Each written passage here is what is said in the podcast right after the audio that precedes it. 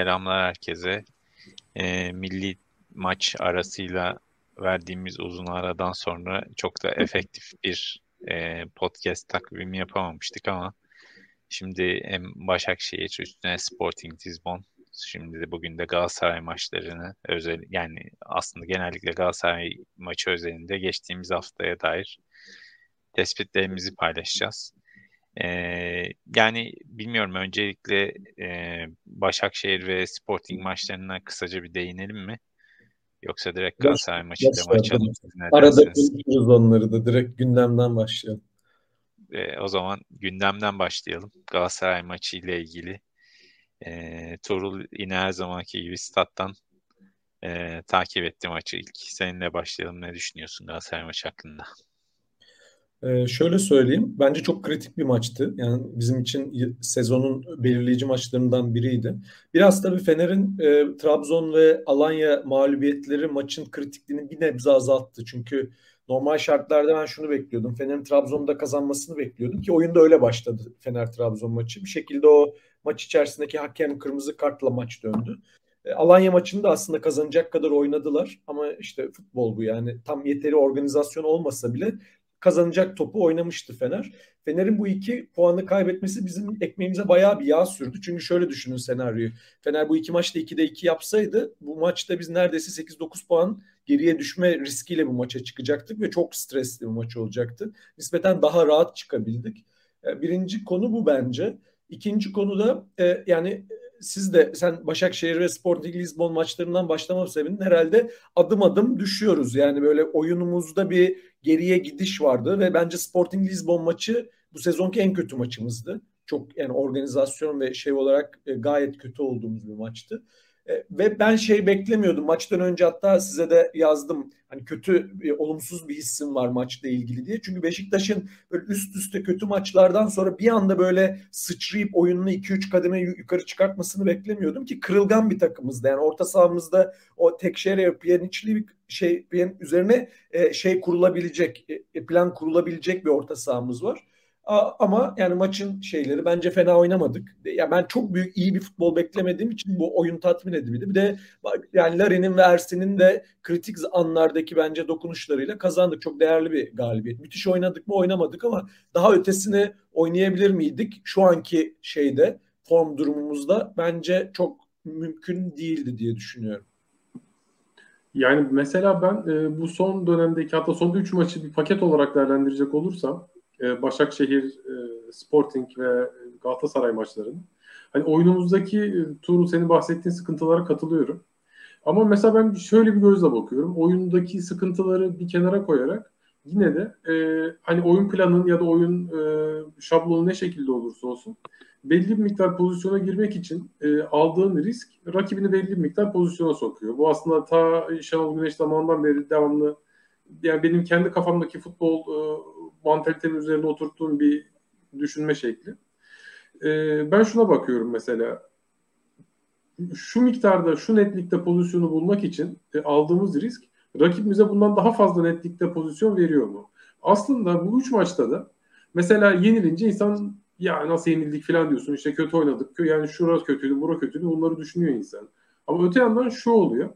Ee, mesela atıyorum maç 0-0 giderken ya berabere giderken biz bir farkla mağlupken filan şeye baktığım zaman ya biz şu şu 10 dakikada şu 15 dakikada hani maça bölüm bölüm baktığımız zaman diyorum ki e, şu anda alıyor olduğumuz riskin rakibimize verdirdiği pozisyon bizim bulduğumuz pozisyondan yine de daha az. Fena gitmiyoruz. Hani beklenen yani zaman sonsuz olarak sarken hani ya da sonsuz kere bu e, zara atsak diyeyim. Bu maçların daha büyük çoğunluğunu kazanıyor olmamızı beklerim e, bu bakımdan çok enseyi karartmadım. Umutsuz değilim ama öte yandan ya bu maç için mi konuşuyorsun? Üç maç içinde mi konuşuyorsun? Tabii tabii şu üç maç için konuşuyorum esasında. Mesela Sporting'den ben... Sporting maçındaki mesela o 4 birlik kötü skoru şöyle bir paranteze alıyorum. Yani korner organizasyonunun bu şekilde döner onu zaten onu büyük ihtimalle ayrıca 5'er 10'ar dakika üzerine söyleneceğimiz bir mevzu olduğunu düşünüyorum. Kornerden birbirinin kopyası iki golleyip üçüncüde de penaltı vermemizin. Ama hani bunu e, nasıl diyeyim bunu daha dışsal bir durum olarak bir köşeye koyarsak bir duran top duran yani evet büyük bir kabahat ama o bir duran top. Yani o, oyunun akışı içinden daha farklı bir durum. E, Sporting maçının dahi akışına baktığım zaman ben yine e, Başakşehir ve Galatasaray maçlarında da hani oyun tüm böyle kusurlarımıza rağmen e, aldığımız riski rakibimize yarattığı pozisyon bizimkinden bizim kendi yarattığımızdan yine de daha az olduğu için en azından böyle bir pozitiflik görüyorum. Ama burada şöyle bir durum var göz ardı edilmemesi gereken. Mesela geçen seneki ya da bu senenin belki başındaki daha iştahlı futbolumuzda şimdi oynadığımız şey yan yana koyduğumuz zaman yani büyük ihtimalle hem fikir olacağımız şey orta sahada kullandığımız orta sahanın ortasındaki üçlünün e, yani ne yardan ne serden geçebiliyoruz. Çünkü şimdi elinde Joseph gibi, Pjanic gibi, Alex Teixeira gibi üç tane oyuncu varsa hoca bunları oynatmak istiyor. Yani makul olarak şey mesela 10 üzerinden 7'lik bir oyuncu yerine 10 üzerinden 6'lık hatta 5'lik ama senin sistemine daha iyi olan bir oyuncu oynatmak daha kolay ama şimdi 10 üzerinden atıyorum 8'lik 9'luk oyuncular bunlar aslında. Ama öte yandan bir araya gelince bir sinerji ortaya çıkartmayan oyuncular. Bu, bu üçlü özelinde. Yani bu üçlünün herhangi ikisi yanına Atiba ya da Atiba'nın gençliği gibi bir oyuncu koyduğun zaman yani tempolu bir adam istiyor orta sahamız ve bu yok aslında. Lafı çok uzatmaya gerek yok. Bence bu son 3 maçtaki bütün e, duran top organizasyonuna çalışmamışlığımız bir köşeye koyuyorum. Akan oyun içerisindeki en büyük ve belki tek handikapımız orta sahada bir tane tempolu hareketli adam ihtiyacı aslında gibi görüyorum ben. Sen ne diyorsun Övünç? Orta saha konusu zaten başlı başına bir tartışma konusu. Herhalde onu 15-20 dakika konuşuruz da. Galatasaray maçı hakkında sen ne düşünüyorsun Övünç? Yani aslında ben Galatasaray maçı özelinden ziyade bu geçtiğimiz haftaya bir bütün olarak e, yaklaşıyorum. Şimdi şöyle e, bir kere hiç tahmin etmeyeceğimiz muhtemelen e, elimizde veriler var. Bir, birinci veri size şunu sorayım. Beşiktaş'ın mevcut fizik halini nasıl değerlendiriyorsunuz? Yani ort, ortalamanın üstünde mi altında mı sizce? Ee, kesin üstünde. Ben Vida'yı altında görüyorum. Vida fiziksel olarak henüz daha tam tap noktasına ulaşamadı.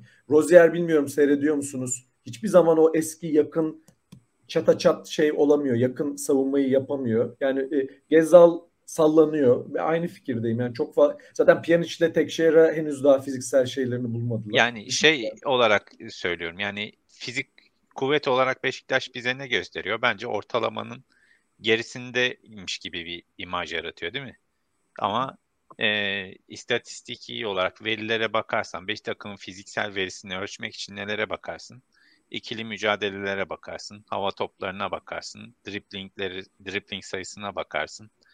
E, yani rakipten top çalma, pas arası gibi verilere, e, ikili mücadele kazanma verilerine bakarsın. Beşiktaş ligin en fazla tackle yapan takımı ligin rakipten en fazla top çalan takımı. E, ikili faz ikili mücadelede yine top 5'te. E, ikili mücadele kazanan oyuncularda top 10'da 2 tane 3 tane oyuncusu var. E, şimdi bu şekilde baktığında nasıl bir tezat yaratıyor? Keza e, yine be, benzeri bir durum şeyle ilgili olarak var. E, şeyden bahsedecektim bu arada. E, yine Emrah'ın dediği gibi bir orta e, şeyden bahsediyoruz ve senin dediğin gibi bizim e, 10 üzerinden 8'lik oyuncu diyebileceğimiz kimler var şu an elimizde? Raşit Gezal, Miralem Pjanic, Alex Teixeira. Başşuay'ı sayar mıyız, saymaz mıyız bilmiyorum. Beşiktaş takımında en fazla asist yapan 3 e, üç oyuncuyu aklınızdan sayabilir misiniz şu anda? Lig, ligde bahsediyorum. Rıdvan mı mesela? Rıdvan olabilir. Rozier olabilir. Evet, Rıdvan yani tam, tam olarak öyle. Bir, bir Rıdvan iki asisti var. Rozier iki asisti var. Ve bu adamlar şu an Beşiktaş'ın asist tablosunda zirvedeki iki oyuncudan bahsediyoruz. Yani şimdi şeye koyduğumuz önem sırasına baktığında belki de en aşağı yazacağın oyunculardan iki tanesi şu anda Beşiktaş'ın e, en kreatif oyuncuları sahada e, şey olarak baktığında yani tamamen e, istatistiki veri olarak baktığında yani bunlar birbirine tezatlık içeren çok fazla şey var. Çünkü Rıdvan en az top kullanan oyunculardan bir tanesi neredeyse. Keza Rozi'ye geçtiğimiz seneye göre bile daha az e, orta kesiyor şu anda. E, orta verisine bakarak bahsediyorum sadece. En fazla top kullanan oyuncularımız Gezel ve Pjanic tabii ki hiç e, tartışmasız bir şekilde. Ama bunların üretimlerinin ne kadar kısıtlı olduğunu ve skora katkısının ne kadar düşük olduğunu şu anda görüyoruz. Yani bugün hadi Pjanic'in asist öncesi pası, asist öncesi pas denebilir mi? Korner kullandı. Necip arkaya çevirdi. Arka direkte gol oldu. Ee, şimdi bunlara baktığında Beşiktaş'ın ee, değerlendirilebilecek seviyede bir datasının henüz oluşmadığını söyleyebiliriz. Ee, benim gördüğüm en önemli şey ee, yani sizin de söylediğiniz gibi bu takımın daha önünde bir süre var. Bu oyuncular birbirine alıştıkça muhtemelen e, çok farklı şeyler konuşuyor olabileceğiz ama gördüğüm pozisyonda net olarak söyleyebileceğim şey Sergen Yalçın'da muazzam bir taktiksel muhafazakarlık var. Kesinlikle ikinci bir opsiyon koymuyor sahaya şu anda. Ee, ben öncelikle birinci oyunumu e, yerleştirip onu e, cilalamak istiyorum. Bunu geçen sene de yapmıştı. Beşiktaş'ın oyunu biliyorsunuz. O bayağı yönetimle sancılı duruma gelene kadar topa iflah olmamıştı Beşiktaş. Aradaki kara gümrükle oynadığımız hazırlık maçından sonra Solarların geçtikten sonra Beşiktaş bir anda e, oyun ezberini değiştirmiş.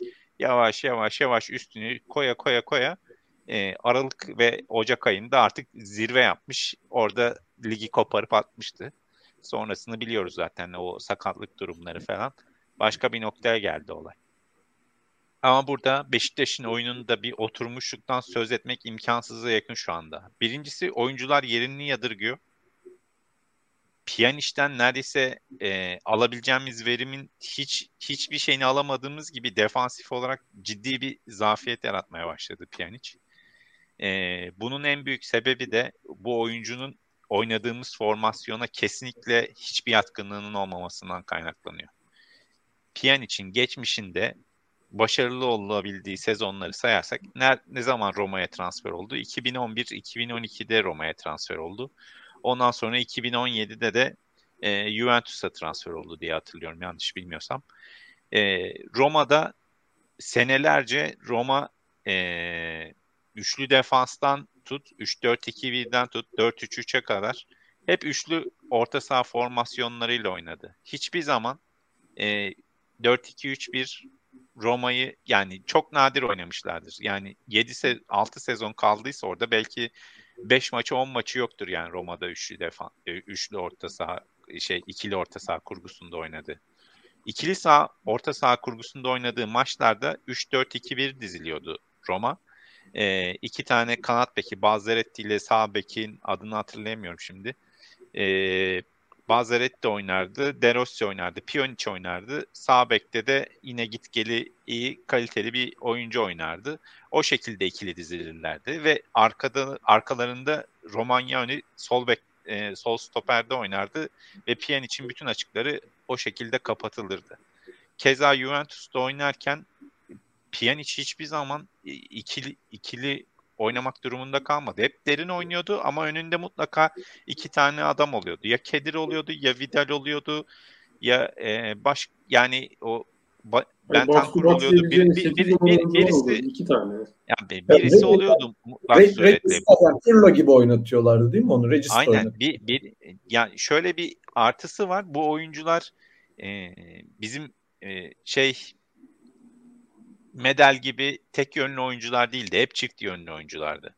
Yani tamam oyun e, savaşçılıklarıyla öne çıkan oyuncular vardı ama bu oyuncular hem e, top kullanabilen oyunculardı hem de e, Piyan için defansif gediklerini kapatır hem de Piyan için maksimum efficiency sağladığı şey nedir? Topsuz oyunda çok hareketlidir.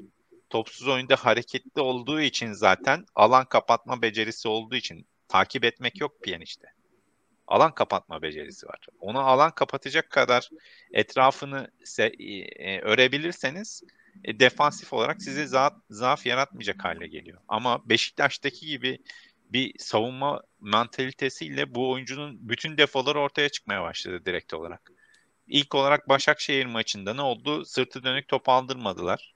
Sırtı dönük top aldırmadıkları için Beşiktaş geriden çıkmakta inanılmaz zorlanmaya başladı. Oynamadı Başakşehir maçında. Başakşehir maçında vardı ya. Yanlış mı hatırlıyorum? Yok. Yok. Sporting maçıyla karıştırıyorum pardon. E, Sporting maçında ne oldu? Pjanic'e sırtı dönük top aldırmadılar. Sürekli önde bastılar. Sürekli sırtı dönük e, karşılamayı. Sonra geri gelmeye başladı. Geri gelince önünde karşılamaya başladılar. Bu sefer de 2-3 tane pas hatasıyla Pjanic resmen devre dışı kaldı bir anda. Ee, şimdi bu, adı, ama, bu adamı bu hale getirince biz en iyi oyuncumuzdan verim alamaz hale gelince Beşiktaş'ın bütün kurgusu direkt olarak dağılmaya başlıyor bence. Burada en önemli problem dediğiniz gibi merkez orta saha kurgusunun inanılmaz derecede zayıf olması ve Sergen Yalçın'ın bu kurguda son derece ısrarlı olması. Ha belki Sergen Yalçın haklıdır. Bu kurgu takım oturdukça kendisini bir üst seviyeye çıkardı. Geçen sene de haklı olduğunu düşünmüyordum ben mesela. İlk ana kurgumuzun başarılı olabileceğine inanmıyordum ama nereden nereye geldik? Bu kurguda da belki bir bildiği vardır ama bana mantık olarak Emrah'ın da dediği gibi Alex, e, Joseph, Pjanic üçlüsünün e, sinerji olarak ve sahada gösterdikleri şey olarak e, kendini e, bir tık yukarıya atabileceğini düşünmüyorum. Benim e, nezdimde en büyük problem bu gibi görünüyor şu anda. Bana 3 maçın getirdiği şeyi konuşursak. Yani e, şöyle bir ekleme yapayım. Ben tabii canlı izlerken biraz da bir duygularla izlediğin için aslında belki siz e, televizyondan daha iyi analiz edebilmişsinizdir maçı ama şu çok netti.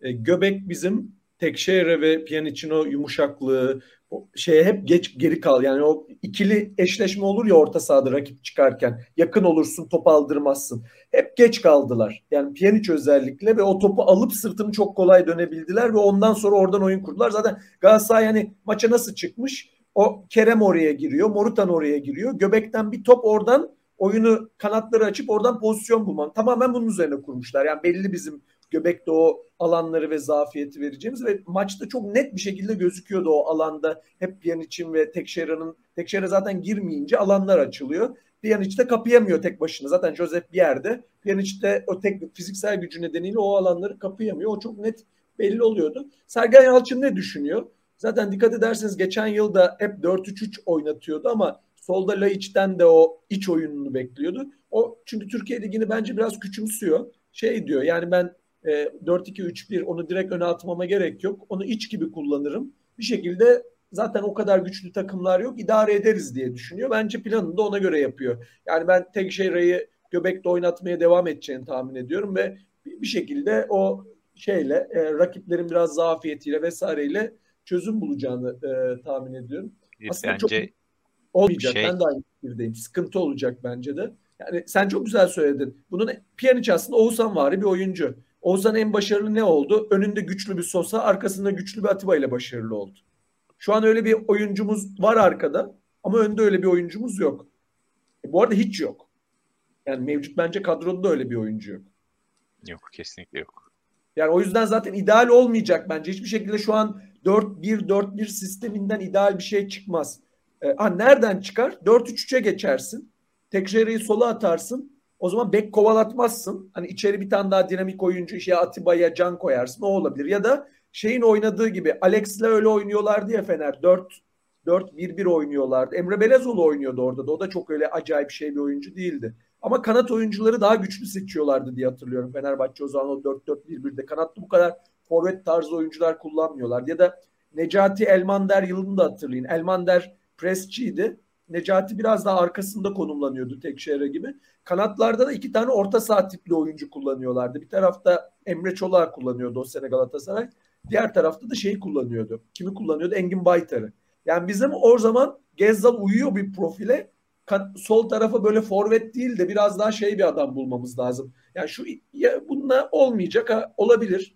E, oyuncu gücüyle e, ilerleyebiliriz ama ideal oyun e, bu 4-1-4'lüden çıkma ihtimali dediğin gibi bana da çok zor geliyor. Yani şimdi şöyle 4-1-4-1'den ideal 11'in çıkması için şimdi e, mesela maç boyunca maçtan sonra şöyle oturup düşünüyorum hani doluya koyuyorum boşa koyuyorum filan. E, Pjanic ve Teixeira'nın birinden e, feragat etmeden 4-1-4-1'i işletmemiz imkansız. Yani çünkü şimdi bizim bir tutan Larin'in form durumu ortada. Şey, Adam fizik olarak güçlü. Emrah Tekşehir'i çıkarttın diyelim. Kimi koyacaksın?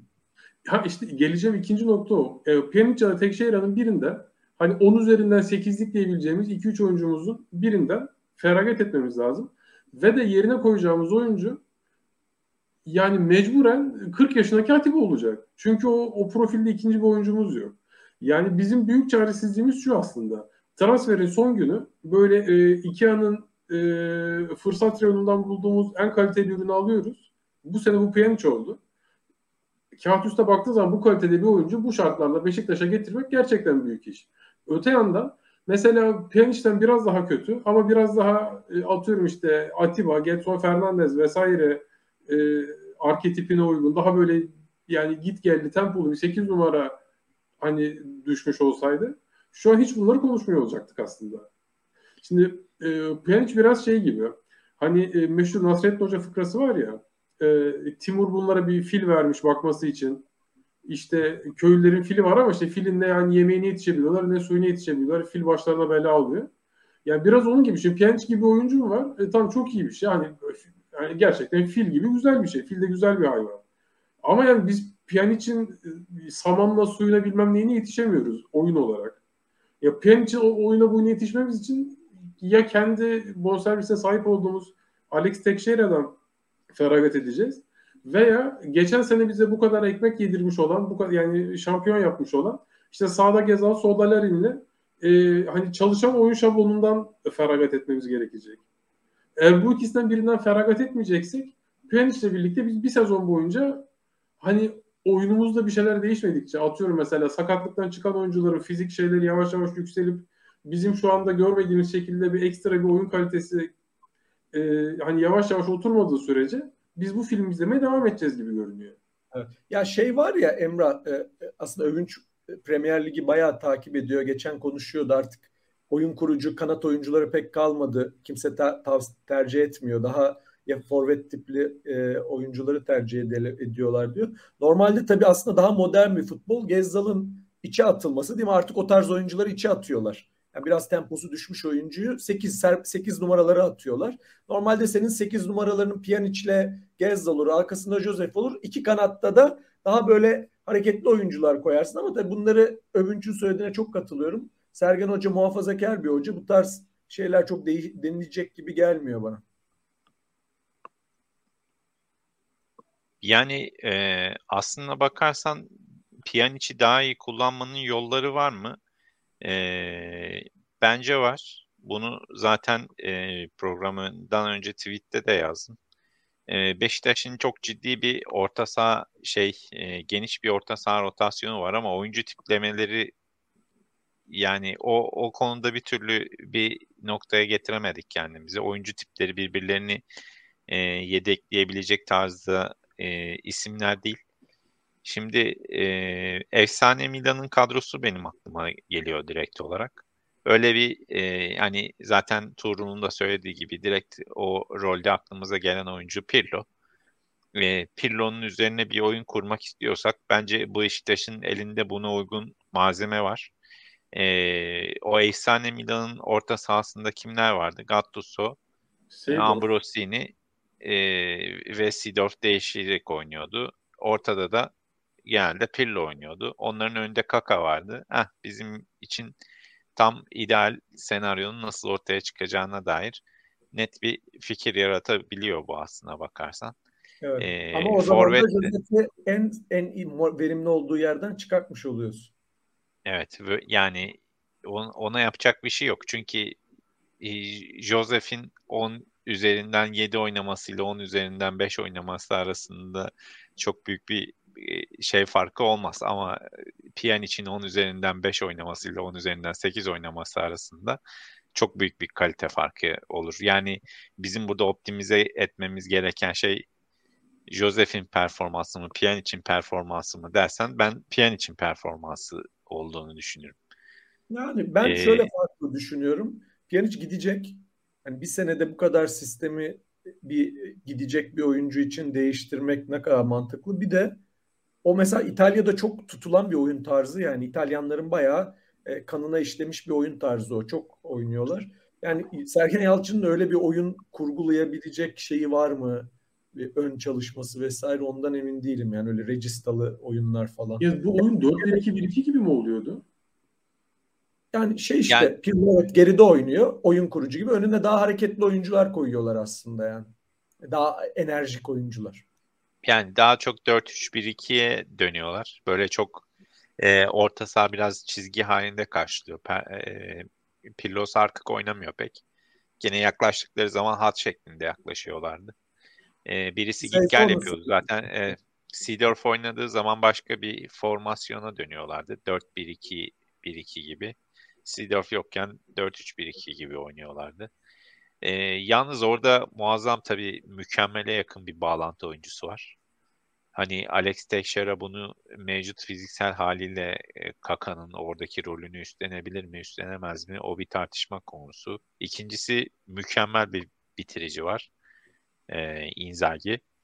Inzaghi'nin yanında da hem bağlantı oyunu kuvvetli hem bitiriciliği kuvvetli. Ekstra Shevchenko vardı.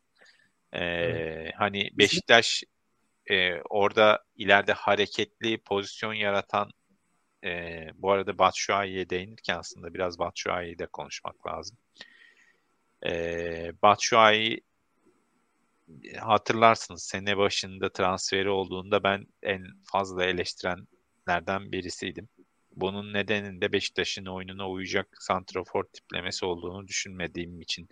Yani Abu Bakar gitmiş. Abu Bakar Beşiktaş'ın oyununda net bir role sahipken şimdi Beşiktaş bambaşka bir oyuncu tiplemesi getirdi oraya demiştim.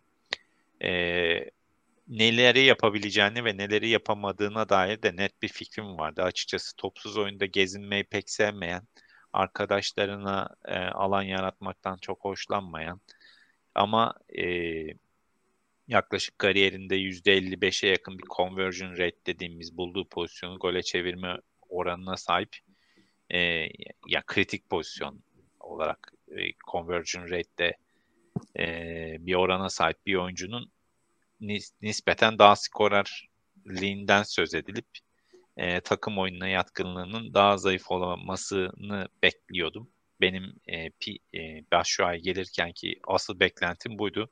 Adam tam tersi bir profil sergiliyor yani. Golcülüğü gitmiş, takım oyunu gelmiş yerine gibi. E, birebir zıttı bir performans sergiliyor. Ha ben şu performansını görsem mutsuz mu olurum? Ben mutsuz olmazdım. Çünkü neden? Beşiktaş'ta gol atabilecek bir sürü oyuncu var. Ee, asıl problem orada o enerji. Orada da bir tane aynen enerjik düşük bir oyuncu bir de orada da almış olsaydık bayağı sıkıntı yaşardık. Tabii yani evet. bitirici ya asıl Mario Gomez mesela şimdi olsaydı Mario Gomez şut bile atamazdı maç başına muhtemelen. O, öyle bir e, domino taşı etkisi yaratırdı Beşiktaş'ın ön tarafında. Mario Gomez arka taraf güçlü olduğunda yarattığın zaman e, onun bitiriciliği direkt olarak öne çıkıyordu ve kanatların gol atamaması sıkıntı olmuyordu. Şimdi e, oradan kaybettiğimiz bitiriciliği kaldırabilecek McLaren derbi maçında iki gol atıp sol açık oyuncunun iki gol atıp sana maç kazandırabiliyor yani ve Beşiktaş'ın oradan kaybettiğini tamamlayabilecek şey var. Açıkçası Batshuayi'nin mevcut sisteme cuk oturduğunu düşünüyorum ben. Evet Batshuayi'nin ya, ya Batshuayi'nin ya birazcık bitiriciliğini yükseltmesi lazım ya da Tekşehir'in biraz daha kendini bulması lazım. Tekşehir kendini bulursa da çok sıkıntı yaşamayabiliriz dediğin gibi. Ama yani sonuçta futbolda santrforun atması çok önemli bir şey ya. Yani oyun açılıyor, şey oluyor vesaire. Yani mesela Başakşehir maçında bir tane köşeden buldu. Ona atsa maç dönüyordu. Yani az buzda önemli bir şey değil o şeyin yani santrforun atıp atmaması da bayağı çünkü futbol çok düşük skorlu bir oyun ve yani esas orada bulunan en uçtaki oyuncunun gol atması hatırlayın şeyde vardı ya bu Fener'e gelen Süley neydi adı? O da böyle çok çalışkan bir oyuncuydu. E, Leicester'dan gelen santrfor böyle cüsseli sonra Marsilya'ya gitti. Slimani mi diyorsun? Slimani. Süleymani o da fizikli, güçlü, o uçuyor uçuyor dediler. Atamadıkça atamadıkça atamadıkça adam düştü yani. O risk her zaman var Santrfor'da. Yani, yani ben biraz Söyle abi. Sen söyle abi sen devam et. Ya Batshuayi biraz e, e son maçlarda hani saç baş yoldurduğu denilebilecek işler yaptı. Mesela top ayağına geliyor tamam diyorum bu atak da gitti. Yani artık bu hissiyatı vermeye başladı biraz. Şaşırtıcı Abi şekilde. En, kötü, en kritik hatası maçı kaybettiriyor. Yani maçı berabere bittiriyordu yani. O penaltı pozisyonunun öncesinde saçma sapan Josef'e verdiği pasta yani. Evet. Yani bu arada şimdi e, konuyu dağıtıyor gibi olacağım ama penaltı pozisyonu demişken biraz Ersin övelim. Vallahi gerçekten e, hani oynadıkça kalede büyüyor. Kalecinin niye rotasyonu yapıldığını her oynadığı maçta Ersin bize bir kez daha sorgulatıyor. Hani Mert Günok tamam iyi bir yedek kaleci ama e, Ersin'den forma alması ne kadar doğru belli değil yani. Ya yüzde yüz haklısın. Biz Başakşehir maçında o saçma sapan golü yemesek belki maç kötü oynuyorduk ama yani yıldız bizde yani sonuçta. Çevirebilirdik. Evet aynen. O maç çevirebilirdik de 0-0 gidiyordu maç yani. Doğru. Saçma sapan sektirdi topu oradan şey oldu yani. Ee, yine maç özelinde değineceğim şeylerden bir tanesi. Ee, mesela yediğimiz gol yine bir Rumen attı. Tam bir panko golü değil miydi abi? Yani e, ceza çevresinden, az gerisinden böyle çok da iyi bir şut değilmiş gibi görünüp e, tıngır mıngır köşeye giriveren top. Yani biraz kötü bir gol yedik. Orada mesela o golde Pjanic'in bence hatası vardı. Tamam Pjanic e, birebir e, aktif alanda topu kovalayan bir adam değil ama hani pozisyon bilgisi o kadar iyi olan adamın orada şut çekebilecek orta saha oyuncusunun yani çok yanlış pozisyondaydı Pjanic. Ben o golü golün tekrarını birkaç kere izledim. Şunu düşündüm. Acaba bu çocuk yani Pjanic sakatlıktan halen tam çıkamadı. Formuna tam kavuşamadı. O yüzden belki sahada da biraz ne yaptığını bilemez gibi oynuyor mu? Yoksa Çünkü acaba yani Barcelona, ne kadar yanlış bir taktikle oynatmaması ya da Barcelona'nın hiç oynatmamasının sebebi oyuncu fiziksel olarak şey mi? Fiziksel olarak defolu bir adam değil yani. Onu kesinlikle söyleyebilirim yani. Çünkü e, İtalya'daki istatistiklerini bayağı kurcaladım ben onun. Yani adam İta- İtalya kariyerinin 10 yani 10 sene oynadıysa İtalya'da 2011'de yani 8 sene oynadıysa bunların 4'ünde 5'inde en fazla mesafe kat eden e, 10 oyuncudan birisiydi yani neredeyse. Adamın evet. fiziksel bir şey yok. Bence e, konsantrasyon seviyesini ben düşük gördüm. İkincisi de Emrah'ın dediği gibi sakatlıktan e, daha tam anlamıyla çıkmış gibi durmuyor. Çünkü bunu da nerede gördük? En son bir tane kornerden e, dönen pozisyonda Koşamadı. top ileri vuruldu rastgele ve koşamadı herif yani. Koşamadı. Oradan dönüp o adam ortayı kesse e, bütün takım ileride çünkü ve şey yani orada bir karambolden bir şey çıkabilirdi. Allah'tan Fırat Aydınus bitirdi yani. Cüneyt Çakır olsa bitirmezdi hatta o maçı. Oradan o golü de biz yerdik yani kesin. Yani evet. Orada görüyorsun adamın fiziksel olarak bitik durumda olduğunu. Bence Beşiktaş şeyindeki kariyeri özelindeki artık Barcelona'da antrenman yapamayışından mı e, bahsetmek gerekir? Yoksa e, doğru düzgün ön hazırlık kampı geçirmemesinden mi bahsetmek gerekir bilmiyorum ama normal fizik seviyesinin altında Beşiktaş'tı. Ben e, Bat şu ile ilgili bir iki şey daha söyleyeceğim. Ondan sonra e, diğer konulara geçelim. Şimdi Batshuayi e, Beşiktaş'ta nasıl değişik bir e, yani hiç olmadığı bir oyuncuya dönüştüğünden bahsederken aslında değinmek istediğim 2-3 tane konu var. Birincisi Batshuayi kariyerinde en fazla pas yüzdesiyle pas yaptığı sezonu oynuyor. Bunu da 500 dakikadan fazla aldığı süre aldığı sezonları baz alarak söylüyorum. Yani kariyerindeki en yüksek pas yüzdesiyle oynuyor ve kariyerinde maç başına en fazla pas yaptığı ikinci sezon bu. Ee, hem en yüksek pas sayısına ulaştı hem de en fazla pas yüzdesiyle oynadığı bir şeyden bahsediyor. Beşiktaş'ın ön taraftaki top dağılımına nasıl bir katkı yaptığından e, bahsetmek için yaptım. İkincisi Başakşehir kariyerinde en fazla top kaybettiği top kaybettiği basit kontrol hatasıyla top kaybettiği sezonu oynuyor. Bu da Beşiktaş'ın ileride onun oyun kurulumuna ne kadar muhtaç olduğunun göstergesi. Başka takımlar Başşuay'ın oyun kurmasına, sırtı dönük top tutup sağa sola dağıtmasına ihtiyaç duymuyordu. Daha çok arkaya kaçmasına, e, pas arasılarını tamamlamasını ön, ön planda tutuyorlardı. Ama Batshuayi burada oyunun net bir ana parçası olarak sırtı dönük top karşılayıp e, aynı zamanda dağıtma işine giriyor. Bazı durumlarda 2-3 kişinin arasından top çıkarıp takımın Beşiktaş gibi yorgun bir e, takımın bazen çünkü konsantrasyonunu kaybettiğini görüyorsunuz takım. Başşuay orada iki kişiyle bağışıyor. Arkadan hiç destek gelmediği için e, bayağı 3-4 saniye topu tutmak zorunda kalıyor ki Beşiktaş çıkıp atak olgunlaştırabilecek seviyede sahaya yayılır hale gelsin. Bu pozisyonları özellikle Turu sen sahada e, yani izlediğinde çok net görmüşsündür. Batshuayi atılıyor top. 3 kişiyle mo bir köşede boğuşuyor tek başına. Oradan çıkıyor çıkamıyor. Bu da zaten en fazla bu kadar top kaybı yapmasının en büyük nedenlerinden biri. Genelde iki kişinin, üç kişinin arasında çok fazla kalıyor. Yani onları da %50 arasında kazandığını görüyorum ben. Yani kendi tuttuğum istatistiklere göre yani o tip pozisyonlara girdiğinde %50'nin oranında oradan çıkmayı başarabiliyor. Bu da çok ciddi bir istatistik. Keza en büyük problemi e, offside. Offside konusunda da e, kariyerinde şu anda Türkiye Ligi'nde e, yine 500 dakika üzerinde aldığı şeylerde e, sezonlarda en fazla offside'e kaldığı sezonu yaşıyor lig kariyerinde. Aslına bakarsam biz bu ne demek? Batshuayi'nin etinden, sütünden faydalanıyoruz. E, yapabildiği bütün iyi şeyleri bir şekilde optimiz. Yani ben e, Sergen Yalçın'ı eleştirirken burada değinmek istediğim konu oyuncunun pozitif bütün özelliklerinden çok net bir şekilde faydalanıyor Beşiktaş. Ha, bunda belki şeyin etkisi vardır. Oyuncunun uzun bir aradan sonra ilk defa bu kadar süre alıyor ve oynamaya aç olma durumunun da etkisi olabilir. Ama Beşiktaş oyuncunun bütün pozitif özelliklerinden faydalanıyor. Conversion rate'i çok düşük. Katılıyorum. Yani e, şu ana kadar çok daha fazla gol atması gerekirdi. Zira Beşiktaş e, maç başına 6 tane isabetli şutla şu an ligde en fazla maç başına kaleyi bulan şut atan takım. E, bunların da 3-3,5 kadarı Batshuayi'nin yanılmıyorsam. Yani maç başına 3,5 isabetli şut atıp e, ligde sadece 4 gol atabilmiş olması şaşırtıcı geliyor bana.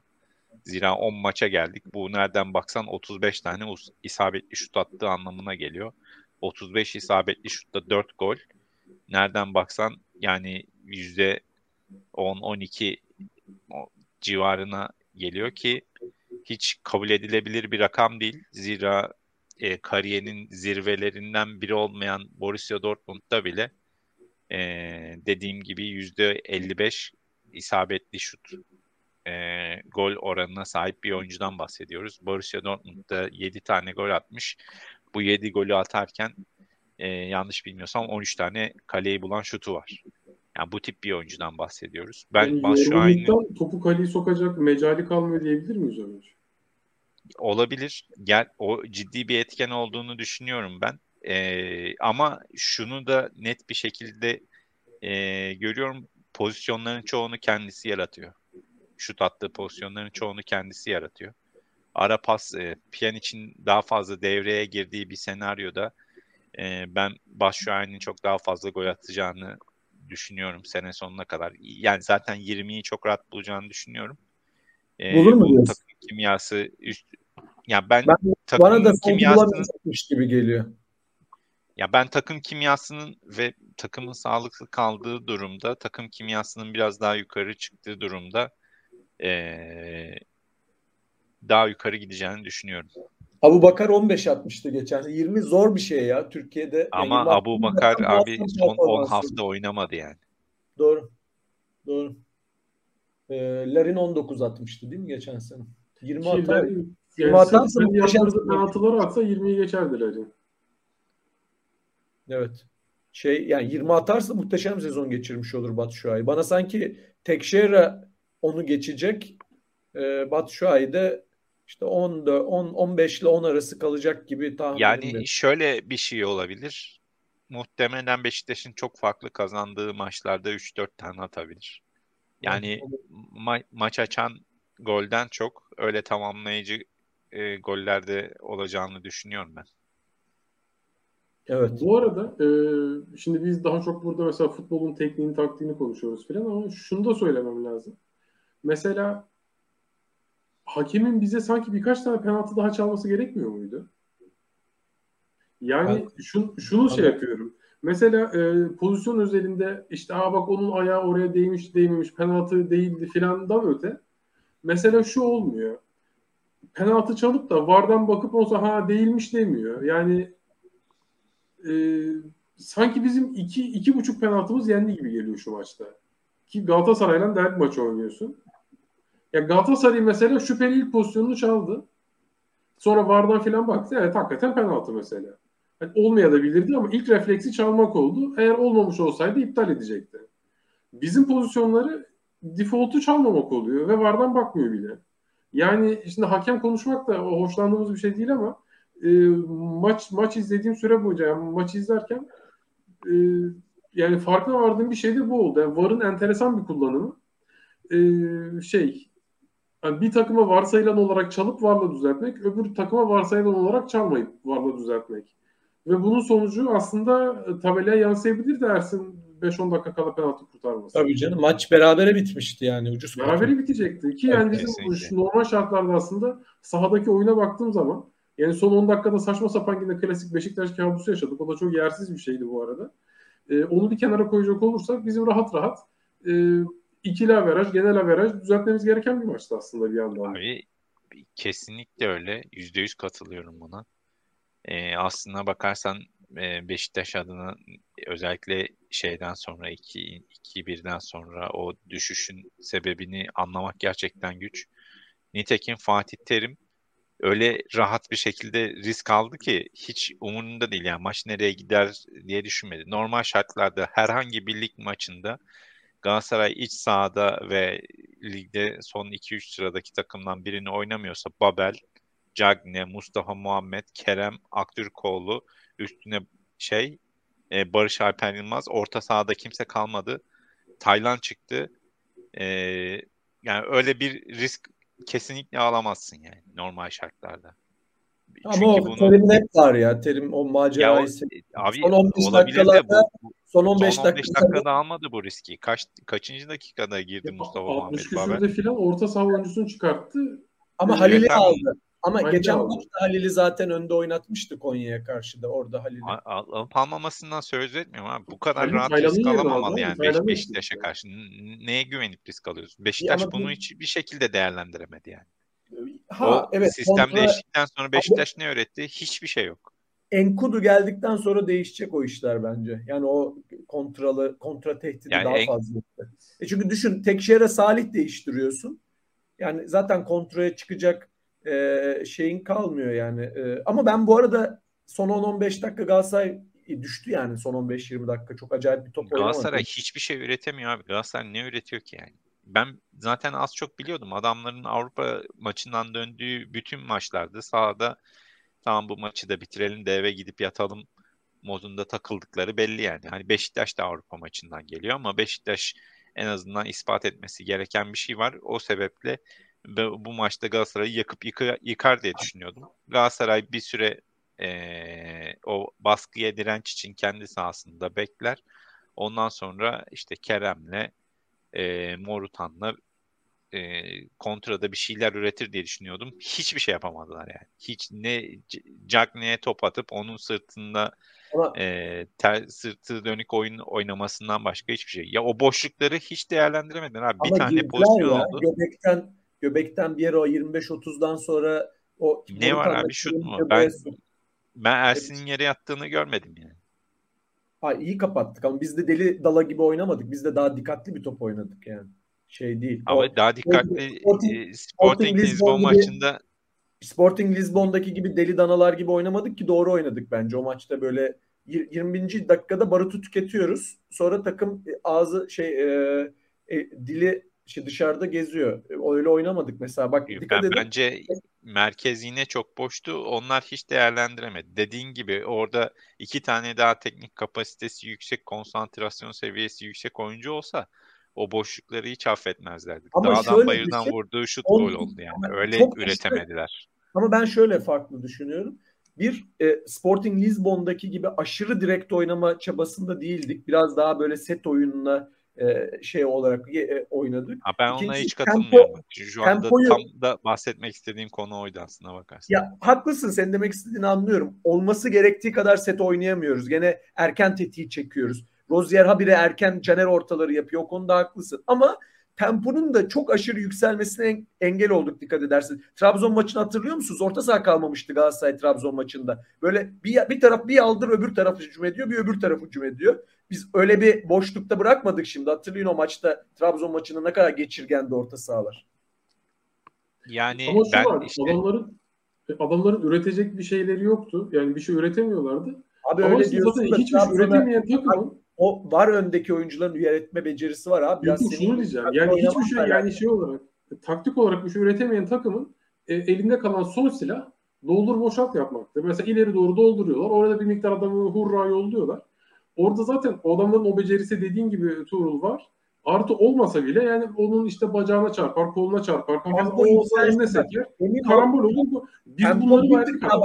Emrah tempo bir tık daha yükselse örnek Trabzon maçı. Bak tempo üçüncü viteste oynandı maç. O maç bu maç dört ya da beşinci viteste oynansa şey yapardı. Galatasaray'ın çok daha etkili olurdu şeyleri. Ama biz hep Abi, tempoyu 2 ile 3 arası tuttuğumuz için o kadar şey yapamadılar. O kadar Abi 80'den sonra yesek yani şanssız yok. olsak bir, bir doldur boşalt pozisyonunda bir adamın atıyorum bir stoperi topa biraz daha yükselip vursa yerdik bir gol. Yani e, kalemizi o kadar yaklaştırmamamız lazımdı. Normal bir oyun kere... olarak tüm eksiklerimize rağmen bu kadar üstün olduğumuz bir rakibe e, maçı bu kadar yakın hale getirmememiz lazım. Onu Kaç pozisyon verdik? Ben bence şey e, ciddi sıkıntı. Bir kere Rozier inanılmaz kötü oynuyor. E, sezon başından beri ben iyi oynadığı maç hatırlamıyorum neredeyse. Ya özellikle İkincisi Galatasaray'da Mark, Marka Ma, Markova çok ciddi bir üstünlük sağladı abi şey. Batshuayi. Batshuayi'nin ayağından çekip aldığı 3-4 tane pozisyon var ve bu oyuncunun ayağı çok iyi ve geriden oyun kurarken ciddi bir e, kabiliyeti var. Ve Galatasaray e, bu şeyden hiçbir fayda sağlayamadı. O adamın kaptığı toplardan hiçbir fayda sağlayamadı. İkincisi Beşiktaş bu sene pas sayısı geçen seneye oranla %30'a yakın düştü. Maç başına pas sayısı. Beşiktaş'ın ortalamada 600'ü bulduğu bir 10-15 maçlık seri var. Beşiktaş'ın bu sene 600 pası bulduğu maç yok daha. Kaç maçtır 400'lerde 430'larda kalıyoruz. Bu maçta 446 pas yapmışız.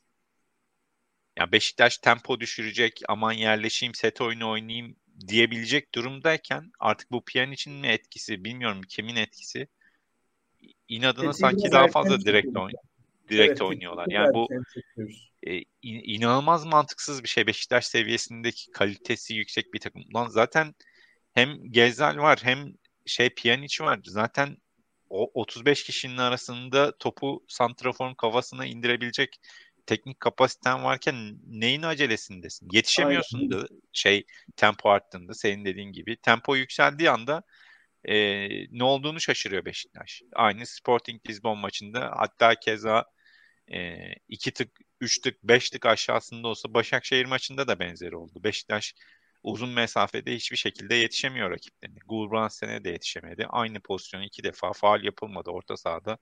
Dörde iki yakalandık yani. Birebir aynısı iki tane gol yedik orada. Keza Sporting maçı aslında kornere kalmaması gerekiyordu. Zaten üretiyorlardı adamlar yani hiçbir efor sarf etmeden üretiyorlardı. Ha, bir, birinci dakikada pozisyona girdiler ya değil mi? Birinci dakikada Vida kaçırdı. Yani e, bu arada yani, Sporting maçı 0-0 iken biz de kaçırdık. Hani Abi yok kaçırıyoruz Emrah da abi 4 4.85 gol beklentisiyle bitmiş maç abi. Mesela herkes şey diyor. Herkes kornerlere fazla takılmış abi. Korner dışında yığınla pozisyon verdik adamlara. İki topu direkten döndü bilmem ne falan. Abi Ama biz bir yerden sonra bizimkiler abi, serdi o... abi. Yani o, o belli bir dakikadan sonrasından önce Beşiktaş'ta, acaba ne kadar verdi? Bence Sergen Yalçın'ın iflas ettiği maçtı taktik organizasyon olarak. Rezaletti yani. Ve ben bunu ilk 5 dakikada da söyledim içim şey arkadaşlara yani. Böyle başlanmaz bir maça bu kadar şeyle yani. Gençler Birliği'ne aynı... Övünç'le konuştuk. Övünç dedi Gençler Birliği'ne başlar gibi Sporting maçına başladık dedi yani. Aynı aynı şey. Bak şimdi Beşiktaş birebir aynı kurguyla Başakşehir, Sporting Lisbon ve Galatasaray maçlarına çıktı. Kurgudan bahsediyorum. Yerleşim. Başakşehir'de e, bence ama önde baskı yapmadılar tuhaf bir şekilde. Başakşehir önde baskı yaptı abi bize. Döndürmediler hiç. Yok, Zaten en büyük problem oydu. Yani biz biz evet. önde biz önde baskı yapmadık çünkü deplasmanda Sergen Yalçın hiçbir zaman önde baskı yapmıyor yani. O standart bir yaklaşım. Ama Beşiktaş'ın oyun anlayışı anlamında e, yapabildiği şeylerin ve yapamadığı şeylerin benzeri olduğu ve bunun sonuçlarının birbirinin benzeri olduğu bir durum vardı. Üç maçta da bunu gördük. Bu üç maçta en zayıf taktiksel kurgulu rakibin Galatasaray olduğunu da gördük. Peki şuna katılıyor Çünkü, musunuz? E, affedersin, tam bunu söyleyin. Ya sen bitir ben bunun üzerine bir ilave yapacağım. Abi şeyden bahsedecektim sadece. Aslında bu taktiksel kurgusu Beşiktaş'ın Galatasaray'ın belki de en isteyeceği şey. Çünkü orta saha oyuncuları topla tempo yapabilen oyuncular değil. Pas oyununa uygun oyuncular değil. Hepsi direkt mesafe topla kat eden mesafe oyuncu e, kat eden yetenekli oyuncular ama topu alıp oturup sete yerleşebilecek oyuncular değil. E karşında bunu yapmaya çalışmayan aslında yapabilecekken yapmaya çalışmayan, direkt oynamaya hevesli ve çok fazla ileride top kaybeden, atak bitiremeyen bir takım varken bu kadar sefil bir şekilde hiçbir şey üretememesi Galatasaray'ın e, aradaki seviye farkını gösteriyor yani bence. Ya evet ama yani, zaten aynen yüzde yüz haklısın. Zaten hep konuşuyoruz ya Galatasaray şu anki kadrosu bu senenin hani herhangi bir şekilde ciddi bir şampiyonluk favorisi falan değil yani. Ee, şey yani zayıf bir kadroları var. Bu böyle hep sene başından beri ben söylüyorum. Ben hiçbir ihtimal vermiyorum Galatasaray'ın şampiyon olmasına. Ee, ama seneye mesela seneye ciddi bir aday olabilirler eğer bu oyuncular gelişirlerse belki en ciddi aday Galatasaray olur seneye önümüzdeki sene. Ben şeyi diyecektim. Ee, geçen sene hatırlarsınız bu en son Abu Bakar'ın sakatlığı döneminde bir ya Herro ya Merro oyununa döndük ya Rize'de inanılmaz bir önde baskıyla başladık. 3 yaptık. Sonra Hatay'da 7 yaptık. O oyun acaba Sergen Yalçın'ı biraz böyle e, fazla mı o oyuna güveniyor? Yani o oyunun çünkü çok riskli bir oyun. Tam tersi hatırlayın. Galatasaray'a yapmaya çalıştı aynı oyunu. Çok kötü ceza kesti Galatasaray. Derbide hatırlarsanız şeyle başladı. Aşırı önde baskıyla başladı. Ve Babel'den kontrol golü yedik o maçta. Karagümrük'e aynı deli dana gibi önde baskıyla başladı. Karagümrük de yani böyle fazla organize takımlara yani bu şey tarafı işte Lisbon'da da aynı şey oldu. Ee, şeyde de aynı şey oldu. Yani sanki biraz bazen ayarını kaçırıyor iş. Ya ben Sergen Yalçın'ın farklı oyunlar kurgulayabileceğini düşünüyorum. Bunu nerede gördük? Bir kere zaten hepimizin net olarak hafızasına kazınmış bir e, Beşiktaş Yeni Malatya Spor maçı var. 2-0 kaybettiğimiz, hiçbir şey üretemeden kaybettiğimiz bir maç var. Muazzam bir savunma kurgusu yapmıştı o maçta. İkincisi de Beşiktaş'a geldiği ilk sezon Galatasaray deplasmanına gittiğimiz böyle 5-3-2 gibi e, hatta 5-4-1 gibi kurguladığı acayip bir savunma Galatasaray'ın tek şut atamadan bitirdiği bir maç var. E, yani adam savunma kurgusu yapabiliyor. İlk, e, keza evet, benzeri bir şey. Şöyle bir itirazım olacak Övünç. Zaten 7-8 sene Anadolu'da çalışan herhangi bir hocadan ben bunu beklerim zaten o şeyi yani kapamayı, rakibi kapamayı. Zaten aşağı yukarı bütün Anadolu takımları böyle oynuyor. Ben o yüzden o oyunu kurgulayabilmesi benim için çok değerli bir şey değil. Zaten Anadolu'da stajını yapmış onun. E, geçiş oyununu yapabiliyor. Bunu yapabiliyor. Set oyununu oynatabilecek mi? Bence en bence belirleyici bu sene Abi Sergen Beşiktaş geçen sene muazzam bir set oyunu oynuyordu zaten. O e, şeyi o, ona 10 hafta seri yaptığımız zaman evet, Beşiktaş o, o kadar rahat bir şekilde oynuyordu ki Hani bunu zaten direkt olarak şeye benzetmiştik. 100. yıl Lucescu Beşiktaş'ına benzetmiştik. Nasıl olsa Beşiktaş kazanır kafasıyla izliyordum maçı yani. O kadar net bir şekilde o e, kurgu yerleşmişti ve Beşiktaş'ın oyun alışkanlığı çok net bir şekilde görülüyordu. Zaten bunu Larin'in attığı 19 tane golün 10 küsurunun arka direkte birbirinin kopyası goller olmasından belliydi yani. Ha ben neye ümitlenmiştim? Bu sene Çok iki defa bir set oyunu bence oynamıyorduk ama. Bir çoğunlukla gene golleri geçişte buluyorduk. Yani yani e, benim ya arka direktelerin çıkıp Enkudu girdikten sonra aynı şekilde gol, gol üretebiliyor olduğumuzda ben Beşiktaş'ın set oyununun artık belli bir seviyeye geçtiğini düşünmüştüm. Çünkü oyuncudan bağımsız, oyuncunun kabiliyetlerinden bağımsız bir şekilde oradaki role o kadar fazla gol attırabiliyorsak ve o oyunun set olarak o kadar ileri seviyeye çıkabilmesini sağlayabiliyorsak bu benim için olmuştur yani. Bu Türkiye Ligi seviyesinde belli bir çıtanın üzerine çıkmışsın demek oluyor bu yani. Ha, ben Pjanic geldikten sonra bu kurgunun daha da ileri gideceğini düşünürken tam tersine geriye de oraya evrildi Beşiktaş'ın kurgusu. Beşiktaş'ın oyununda geçen sen... seneye göre farklı evet. olan ne var? Forvet oyuncusu değişti. Merkezdeki orta saha üçüncü oyuncu değişti yani. Ama o, o oyunun çok kilit bir noktası reboundları toplamaktı. Dikkat et o yüzden hiçbir zaman Sergen e, şeyi e, Oğuzhan'ı 8 numarada kesinlikle düşünmedi yani. Yani en Atiba şeyken bile Atiba oynamadığı maçlarda bile Ser, Oğuzhan'ı koymadı 8 numarayı. Pjanic'le Ser, şey Oğuzhan benzer tipte oyuncular. Onu koymak zorunda kalıyor. Ama başka bir oyun yani. Yani, yani işte 8'de Josef'i denememiz lazım belki. Nasıl olacağını görmek için. Abi belki de Pjanic'i ona denememiz lazım yani. Belki de. Evet. Ama, abi Tekşehir'e Tekşehir'e ne yapacağız abi? İlk benim yani başta söylediğim şeye dönüyoruz. Yani Pjanic'i onunla değerlendireceksek o zaman Tekşehir'den e, feragat Abi işte abi zaten burada Tekşehir'e kendini buldu mu? Yani yavaş yavaş geliyor bu arada. Her maç fizik olarak biraz daha iyi gözüküyor. Kendini buldu mu çok maç kazandırır bu Anadolu'da yani Anadolu maçlarında falan. Burada da işte en başa dönüyoruz yani. Ya bunu bu gerçeği kabul edeceksin. Kalite Türkiye Ligi'nde kazandırır diyeceksin hiç bu saha içi koordinasyonun, kavganın muhabbetini yapmayacaksın. Ya da işte bahsettiğimiz, hep bahsettiğimiz o kadro mühendisliği tamamen e, şans eseri gelişen durumlar, arkadaşının telefonunda gezer izlemeler gibi durumlar. Beşiktaş Piyan için niye aldı? Alex'i aldığı belliydi zaten. Bedavaya aldı. iki ay önce aldı. Kimin geleceği? Beş, Piyan için neden aldı o zaman? Madem kurgu buydu, bu oyuncuların sinerjisinin uymayacağı besbelli. Niye ya, aldık yani? İşte haftalarca Gesson 5'inden koştuk. Son gün di- diyor ki bunu Ahmet Nur Çebi söyledi. Son gün biz Getson'la anlaşmıştık. Pjanic olayı olabileceğini görünce Pjanic'e yöneldik diyor. Niye? Evet. Getson halbuki Beşiktaş'ın tam olarak ihtiyacı olan oyuncuydu.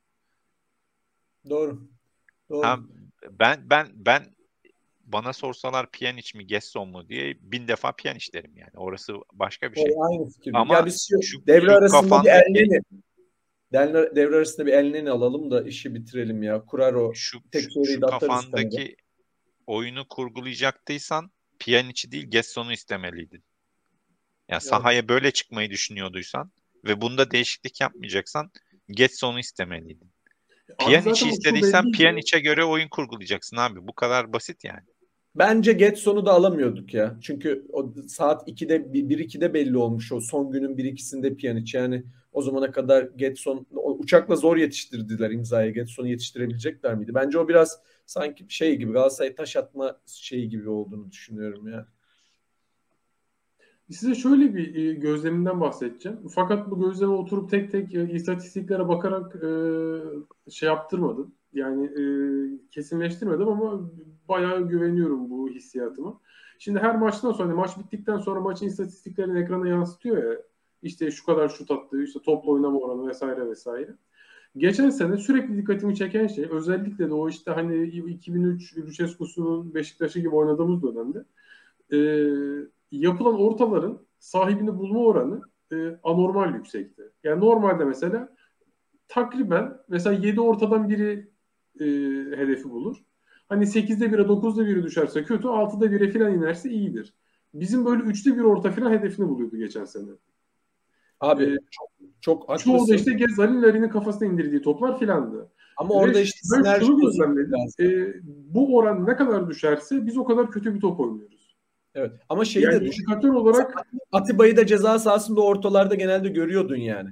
Bir tane ekstra oyuncu giriyordu. Sen şeyi hiç gördün mü Pjanic'i o ceza sahasının içinde? Çünkü o temposu yok ya. Yani bak Tabii o temposu Pjanic'in kalitesini tartış tartışma tartış kimse tartışamaz. Hani Atiba'ya atıyorum hani şey gibi futbol menajer falan gibi düşün. FIFA gibi düşün. Yüz üzerinden ya da bütün e, dataları topla bir sayı elde et. Yüzdeye vur. Atiba yüzde elli ise Pjanic yüzde seksen çıkar muhtemelen. Ama öte yandan Atiba'daki temponun yanına yaklaşamıyor Pjanic o konuda. Abi işte o zaman işte bu kadar tempolu oynamayacaksın. Daha pas oyunu oynayacaksın diyor ya Övünç. 600 pasa geçen yıl çıkmışsan bu yıl da çıkacaksın yani. Daha fazla pas. Tek yol bu ya. Beşiktaş'ın oynayacağı bak, mesela pozisyonu yani. oynarken de e, sen Pjanic'i ceza sahasının içine sokmak istiyorsan Pjanic geride biraz paslaştıktan sonra paslaşma işini geridekileri bırakıp kendi ceza sahasına yönelmesi lazım.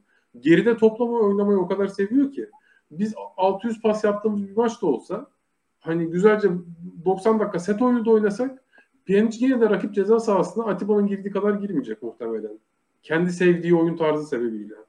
Evet ama Onun işte tek başkasını sokmak zorundayız. Orada da tek şehre girecek. Laiç, Laiç girmiyor. Yani diyorum yani var bu, bu takımdan çıkacak yeni bir oyun var yani ama oyunu bulması lazım. Yani geçen yılki oyun aynısını ta, de, yani olmayacak o bambaşka bir oyun Kes, yani. Kesinlikle abi. Ya şey yapacaksın.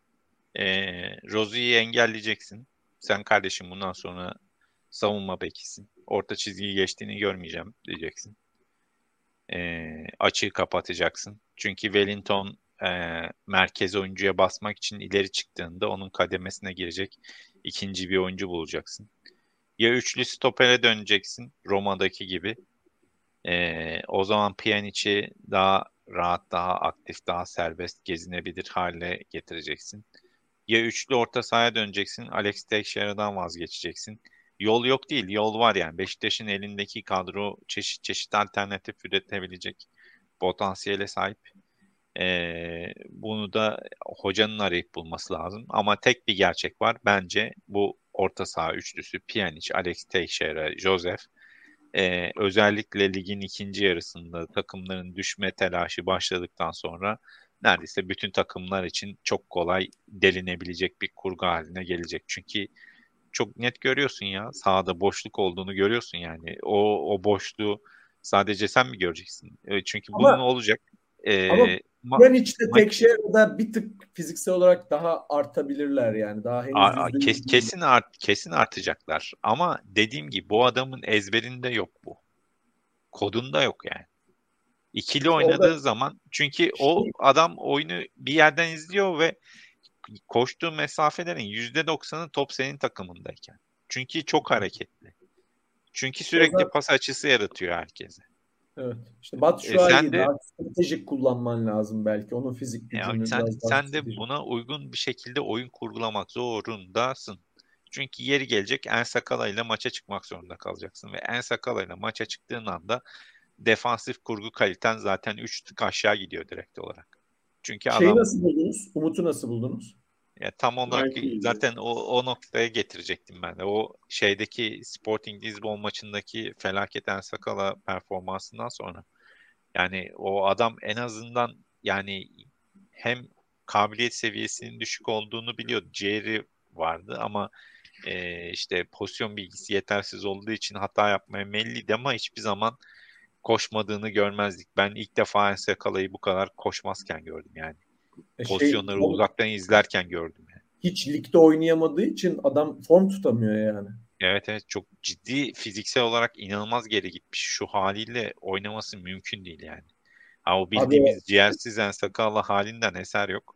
Yani 3 Türk kuralında ona sıra gelmesi çok zor ya. Yani hani hangi... Tabii iki tane milli sol bekim varken orada başka Türk oyuncuyu alıp Gökhan Töre'ye falan riske atıp En Sakala ile maça başlamak zaten, zaten niye böyle bir şey yaptı onu da anlatamıyorum. Direkt adama vefa borcu mu ne Şampiyonlar Ligi'ne atıyorsun adamı iki tane Türk milli oyuncu varken. Olacak Kesinlikle. iş değil gerçekten. Şunu düşünün ya Rıdvan'ı allayıp pullayıp pazarlayacaktık ya Şampiyonlar Ligi'nde. Kesinlikle. Kesinlikle Yazık ve oldu. şeyde yani e, Ajax maçını ben e, İngiliz spikerle izlerken adam e, inanılmaz şekilde e, vurgu yapıyorlar yani. Hem Rıdvan'a hem Ersin'e. muazzam bir ilgi var ve özellikle spikerlerin bile bu kadar ilgili olmasına çok şaşırdım açıkçası. Adamın şey dedi onu Orhan Uluca var ya Bundesliga Alman kanalından seyretmiş e, Borussia Dortmund maçını.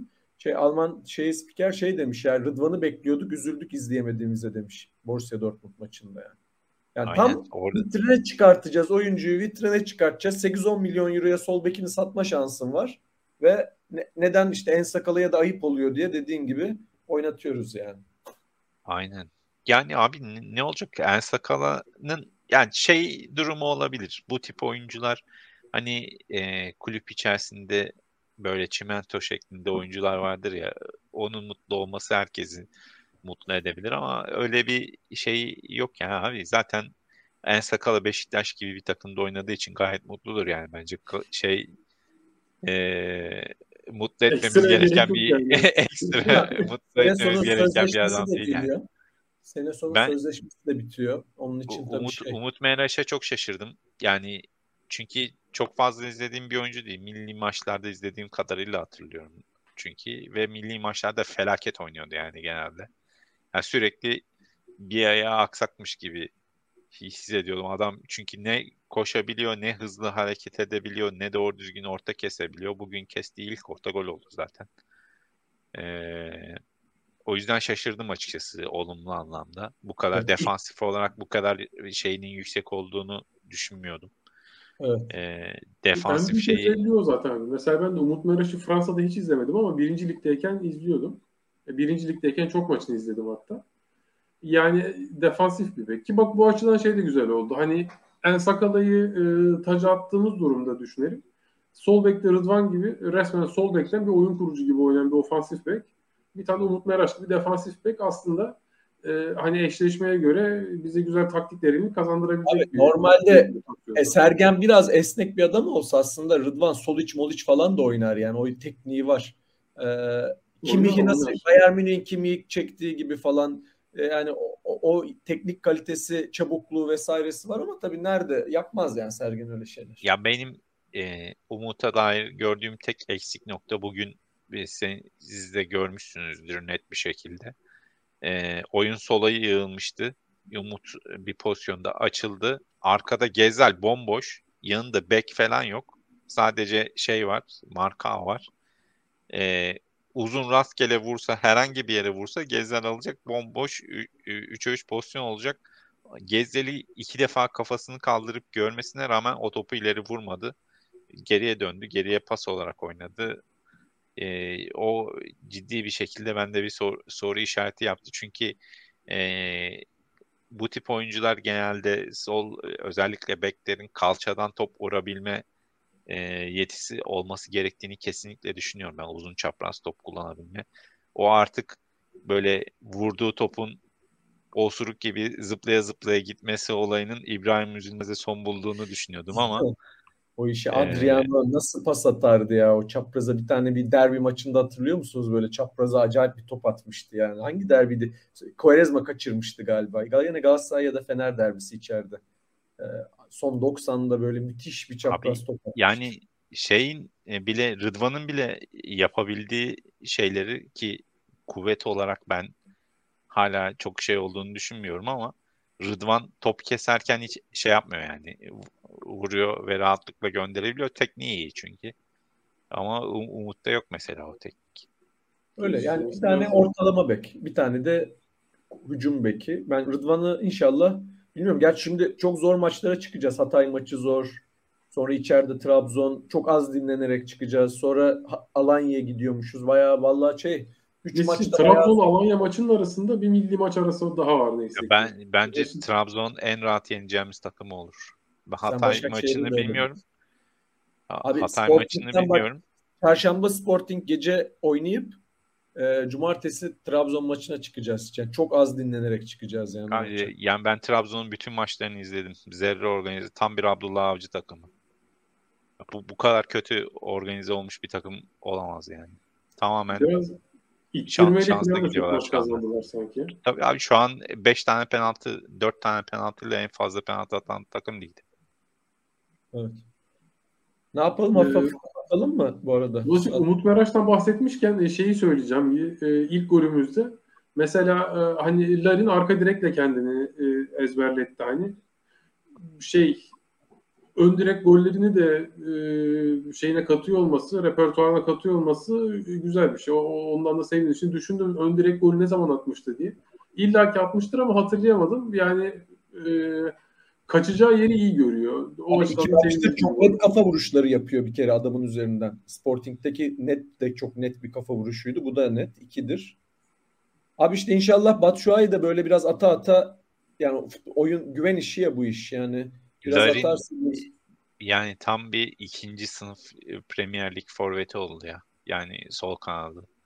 Yani o orada işte Brighton'dır, işte Watford'dur. O tip takımlarda hiç zerre sırıtmaz yani. Sırıtmaz. Bu arada ona şey kontratın yani bir şekilde uzatmamız lazım artık devre arasında kalmadan o iş e, bakalım nereye gidecek yani. Yavaş yavaş sırtı dönük oyununu da becermeye başladı. O pek yoktu çünkü teknik biraz zayıftı. Şimdi en azından sırtını aldığında rakibi tutup oyalayabiliyor birkaç saniye. Hatta Şeyde oradan çıkardığı pozisyonlar da oluyor. Şampiyonlar Ligi'nde çok yapamadı Abi, da. E, orası başka bir seviye. Her sene görmeyince orayı Doğru. bir anda şoklanıyor olabilir yani. Benim kaçmam lazım. Ne yapıyorsunuz? Bir devam edecek misiniz siz yoksa ya yavaştan kapatabiliriz. Zaten konuşmadığımız çok bir konu kalmadı. Ee, aklımızdaki her şeyi konuştuk herhalde. Hayırlısı Hatay maçı ne olur? Ben Hatay'ı bu sene hiç izlemedim. Ne ne ne değişiklik var hiç bilmiyorum. O yüzden bize, çok bir yorum bize, yapamayacağım. Bize motive çıkacaklardır o maça. Çıksın abi. Motive çıkmalarını daha çok seviniyorum ben. Tam enkuduluk maçı aslında. Çünkü şeyler açık oynuyorlar. Onlar bize motive çıkarsa biz de onlara motive çıkarız. Evet, hayırlısı. ya ben, ben Beşiktaş'ın... Nereden çağırıyorlar da size kolay gelsin. Hadi görüşürüz. Tamam, görüşürüz abi. Övünç istiyorsan şey işte mesajlara bir bak. Öyle bir üstünden geçiyorsun ya bir değinmediğimiz konu kalmasın. Sanki her şey değindik gibi ama. Evet ya ben bir 2-3 ee, şey Pjanic Alex fiziksel olarak şeye hale gelenek, fit hale gelenek biraz daha sağlanacağımızı düşünüyorum da. Ondan sonrası hayırlısı. Halil demiş ki sorun Batshuayi'nin Süleyman Yula çıkmasında. Buna zaten katılmadığımı söyledim. Arman demiş ki ee, çok tackle olması çok top kaybıyla alakalı. Önde çok daha top kaybediyoruz demiş. Yani e, Beşiktaş'ın e, önde baskı olayı zaten standart bir format haline geldi. O yüzden e, onun da etkisi vardır illaki ama rakibi kapattığı zaman özellikle Wellington'un da öne çıkmasıyla e, zaten takıl becerimizin üst seviyede olduğu iki senedir bunu görüyoruz.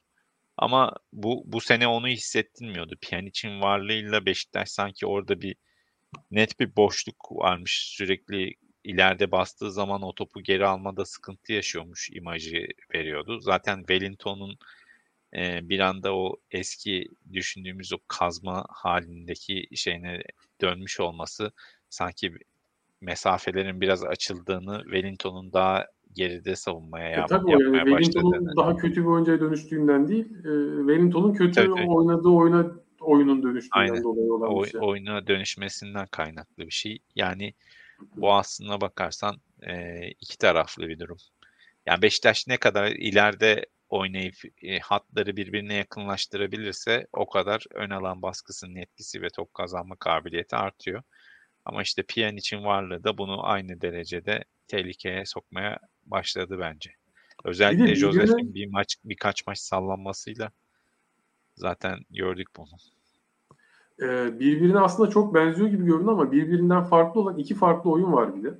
Şimdi bir normal bizim bildiğimiz set oyunu oynamak var. Hani yüksek e, pas isabeti ile e, oynayarak topu rakibe vermeyerek oynadı. Bunda da rakip yarı sahada oynuyorsun. Bir de topu arada bir verip fakat topu geri kazanma süren çok kısa olduğu için yine sürekli rakip sahada kaldığın oyun var. Şimdi dışarıdan yani şöyle bir baktığın zaman ikisinde de baskılı bir set oyunu oynuyor gibi görünüyorsun fakat e, dinamikleri çok farklı bu iki tarz oyunun. Bizim aslında hani geçen sene güzel set oyunu oynuyorduk diye düşündüğümüz oyun aslında biraz ikincisine yakın değil mi? Şu anda bunu konuşurken de şey yaptım yani. Top kaybetmekten yine imtina eden fakat e, yine de topu sürekli ayağında tutmadan e, aynı atak devamlılığını sağlayan bir oyunumuz vardı. İşte Wellington'un önünde basması da buna dahil. Atiba'nın rakip ceza sahasına girip kaybedince oradan basmaya başlaması da buna dahil. İşte bunların birini kaybedince e, o, o sistem biraz çatırdadı. Abi aynen bir ama orada şey de fark yaratan konulardan bir tanesi mesela Rosie'nin e, hücum kanat hücumcusuna çok yakın oynamasıydı. Artık eskisi kadar yakın oynamıyor. Çok geride karşılıyor bazı Dur, durumlarda. Destek veremiyor. E, o Zaten evet, bak, Ro- demin- Rosie'nin şey düşüşü çok ciddi etkiliyor Beşiktaş'ı bence. Demin mesela Pjanic nasıl iyi kullanırız derken sen 3 ihtimal 3 senaryo yazdın ya. O aslında 3 senaryonun 3'ünde 3 farklı şeyden vazgeçiyoruz işte. Birinde Rozier'e çıkma kardeşim diyeceğim. O zaman Gezal'in aslında Gezal'in Gezalliğinden biraz vazgeçmiş olacağız. Çünkü Gezal'in oraya kadar girmesi Rozier'in e, rakip belki Rozier çektiği için Gezal daha da hareket pozisyonu düşürüyor. İşte ikinci ihtimalde Alex Teixeira'dan vazgeçiyorduk. Üçüncü ihtimalde üçlü defansta dönüp e, Joseph'ten vazgeçiyorduk. Yani e, o yüzden de aslında Rozier'in kötü oynaması sadece bize Rozier'i kaybettirmiyor. Aslında Gezal'in verimini de çok düşürüyor.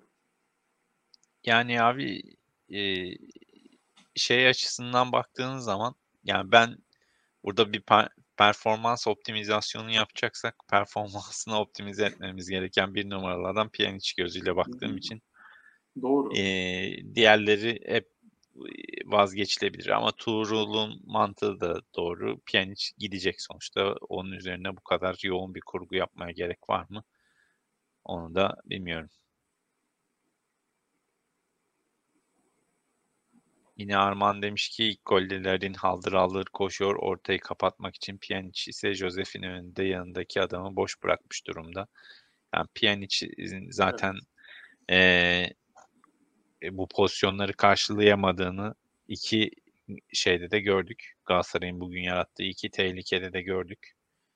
Birinde Derviş'in şutu hemen direğin Hemen yanından dışarı çıktı. çıktı. Diğeri gol oldu. Gol de saçma sapan bir gol yani şey yapmayın ama e, öyle rastgele bir vuruş. Hani bu oyuncunun ezberinde uzaktan şutla gol var mı çok bilmiyorum ama yani çok net bir pozisyonda da e, şut çıkarmadı yani. Tam da köşeye gitti gerçekten. Ya bir Güzel de şöyle yani 10 santim değil 5 santim bir tarafa gitse direğe çarpacak. 5 santim öbür tarafa gitse Ersin tutacak. Hani bir iğne deliği kadar geçeceği yer vardı. Biraz da şansa oldu demek lazım aslında gerçekten. Ee, Armağan yine Bass'ın conversion rate arttırması için Alex'le bir duo oluşturmalı. Onunla bir ikili olursa 20'yi bulur demiş.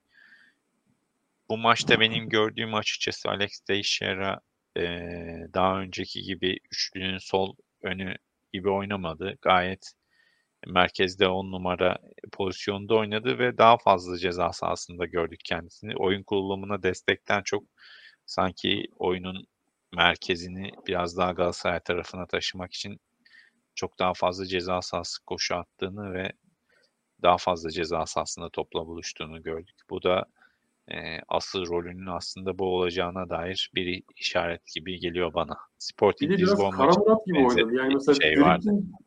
dribling, driblingi arttırıp pası azalttığı bir oyun oynadı aslında. Yani sağa sola güzel pas verdiğini çok görmedim. Hani driblingi pas veremedi ya da bir ekstra bir şey kazandıracağı pozisyonda dribling yapmak yerine e, driblingi daha öncelikli olarak yapıp pek pas vermedi. Bugün öyle bir şey gördüm ben. Evet. Yani bugün receiver gibi takıldı daha Evet. çok. Yani o pası atan adam değil de pası alan adam e, gibi şey yaptı. Bilmiyorum bu kalıcı bir rol mü yoksa e, başka durumlarda oyun kurmasını da bekleyecek miyiz ondan? Ona çok emin değilim yani. O zaman yavaştan kapatalım. Kapatalım abi. 1 saat 20 dakikayı yine bulduk. Ee, artık önümüzdeki maçlara bakmaya devam edeceğiz. Görüşmek üzere diyorum. Herkese iyi akşamlar. İyi akşamlar.